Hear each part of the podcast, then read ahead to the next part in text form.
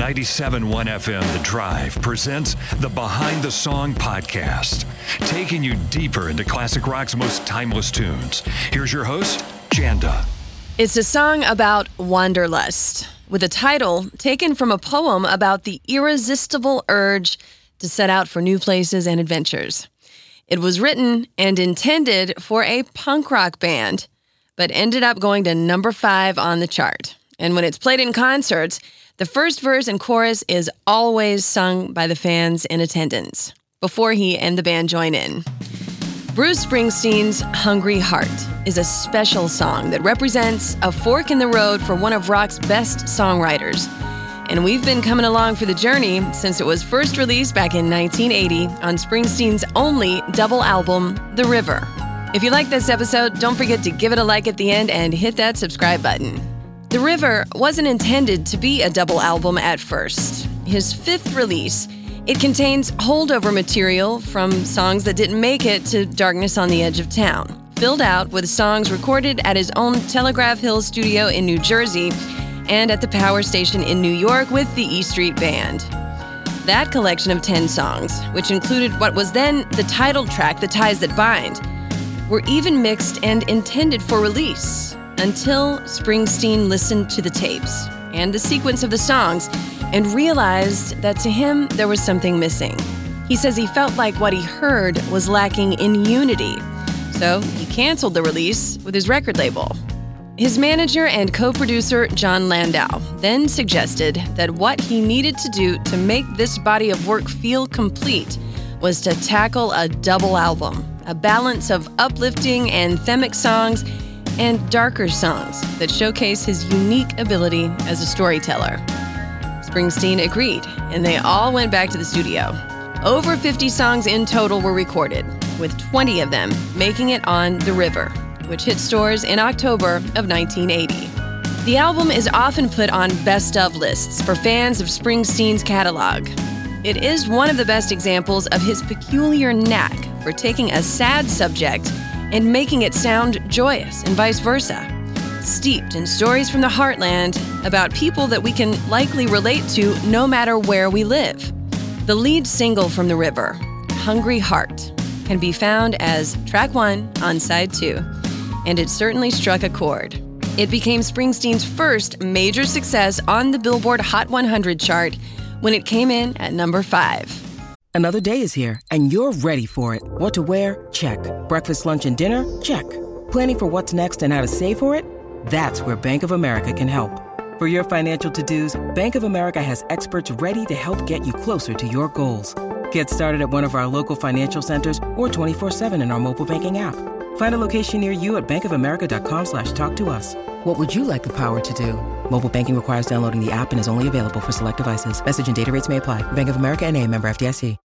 When you need mealtime inspiration, it's worth shopping Kroger, where you'll find over 30,000 mouthwatering choices that excite your inner foodie. And no matter what tasty choice you make, you'll enjoy our everyday low prices, plus extra ways to save, like digital coupons worth over $600 each week. You can also save up to $1 off per gallon at the pump with fuel points. More savings and more inspiring flavors make shopping Kroger worth it every time. Kroger, fresh for everyone. Fuel restrictions apply. The way this particular song came about is interesting. Springsteen had gone to see the Ramones perform and met with the late Joey Ramone afterward. Ramone, knowing that his friend, the artist Patti Smith, had a hit with her recording of Springsteen's Because the Night, suggested to Springsteen that he write a song for his band. Springsteen had been inspired by what he'd seen the Ramones do on stage and said that he would write them a song. And then he went home and did just that, that very night, in only a few hours. But it didn't end up being recorded by the Ramones, of course. When Springsteen played it for Jon Landau, he was convinced by Landau to keep it for himself and record it for The River.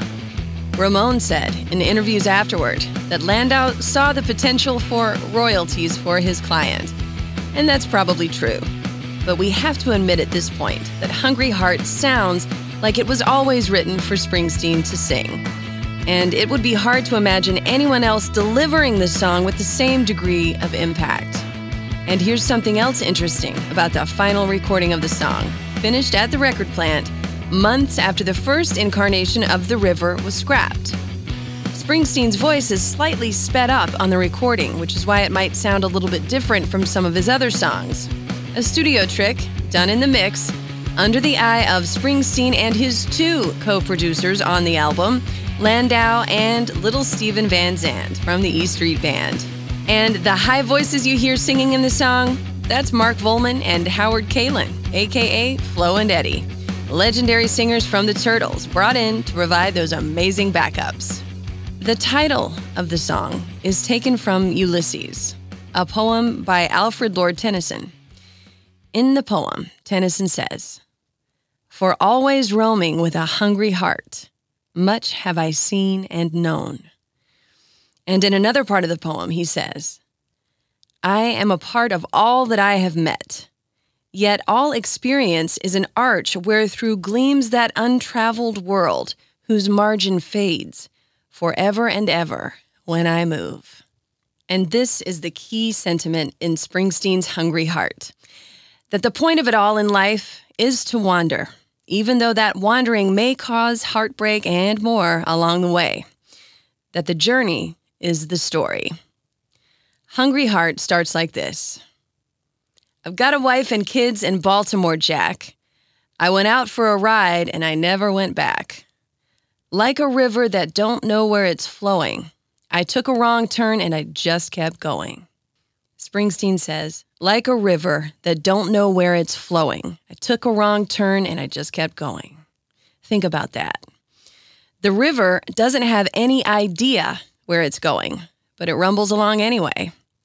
The nature of moving water, the nature of someone with a hungry heart, always seeking something new, what's over the horizon or around the corner. By saying here that he took a wrong turn and just kept going, it's an admission that stepping out on his wife and kids in Baltimore in this song was wrong. But like the river, he's going to rush on anyway. And then the chorus kicks in, and this is where another bit of Springsteen genius lines up in the song. The chorus goes Everybody's got a hungry heart. Lay down your money and you play your part. Everybody's got a hungry heart. He could have written, I've got a hungry heart or something like that.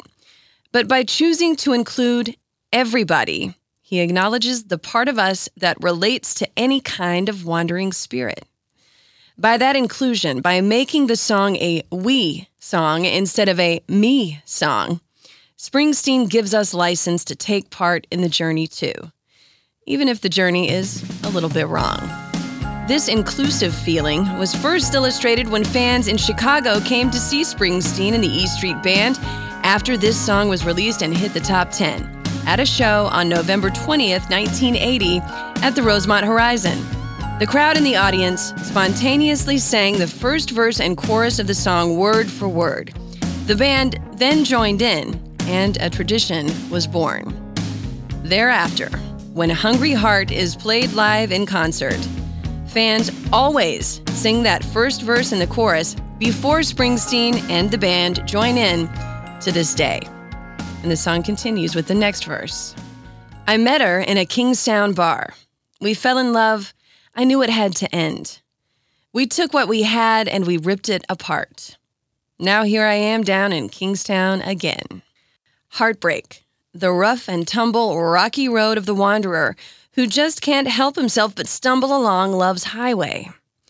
The Kingstown location is debated, but there is a Kingstown, Maryland, a slightly backwater town not too far from Baltimore, which is referenced in the first verse. These are places that Springsteen definitely had been through, playing the club circuit around his native New Jersey. The chorus repeats, and then the final verse. Everybody needs a place to rest. Everybody wants to have a home. Don't make no difference what nobody says. Ain't nobody like to be alone. And that's the hardest part of being a wanderer. The fact that we all need a home to go to and someone to be there for us so that we're not alone. But the way Springsteen sings these lines, it seems more like a fleeting thought, a wave out the door, goodbye as the chorus repeats at the end of the song once again proclaiming that we, everybody, has a hungry heart on this journey of life. In Ulysses by Alfred Lord Tennyson, it says, My purpose holds to sail beyond the sunset and the baths of all the western stars until I die. And it says, That which we are, we are. One equal temper of heroic hearts, made weak by time and fate, but strong in will, to strive, to seek, to find, and not to yield. And that is what Springsteen's hungry heart includes in its verses and choruses. That there is a seeker in every one of us, something that we all must look for, even if we never find it. Not bad for a rock song. It remained Springsteen's biggest hit until it was finally topped by Dancing in the Dark, which went to number two on the Billboard chart in 1984. Springsteen has never had a number one hit. But it doesn't matter, never mattered to fans. Anyone who's ever bought a ticket to a Springsteen concert knows that when you see the boss, you see more than a rock show. You are in the presence of a kind of rock and roll church, enthralled by the power of the songs and the players on stage to take these songs written about average, daily life, even the saddest parts, and exalt them up to the rafters by the collective we spirit of rock and roll. Led by a poet and a wanderer who both left the Jersey Shore long ago and also never left it at all, telling its stories in songs all along the way. I'm Janda, and this has been Behind the Song. Special thanks, as always, to Christian Lane for the music you hear on these podcast episodes. If you like it, give it a thumbs up at the end and hit subscribe. And if you want to watch short excerpts of these videos, do that on the Behind the Song podcast TikTok channel. On the way, much more classic rock and roll.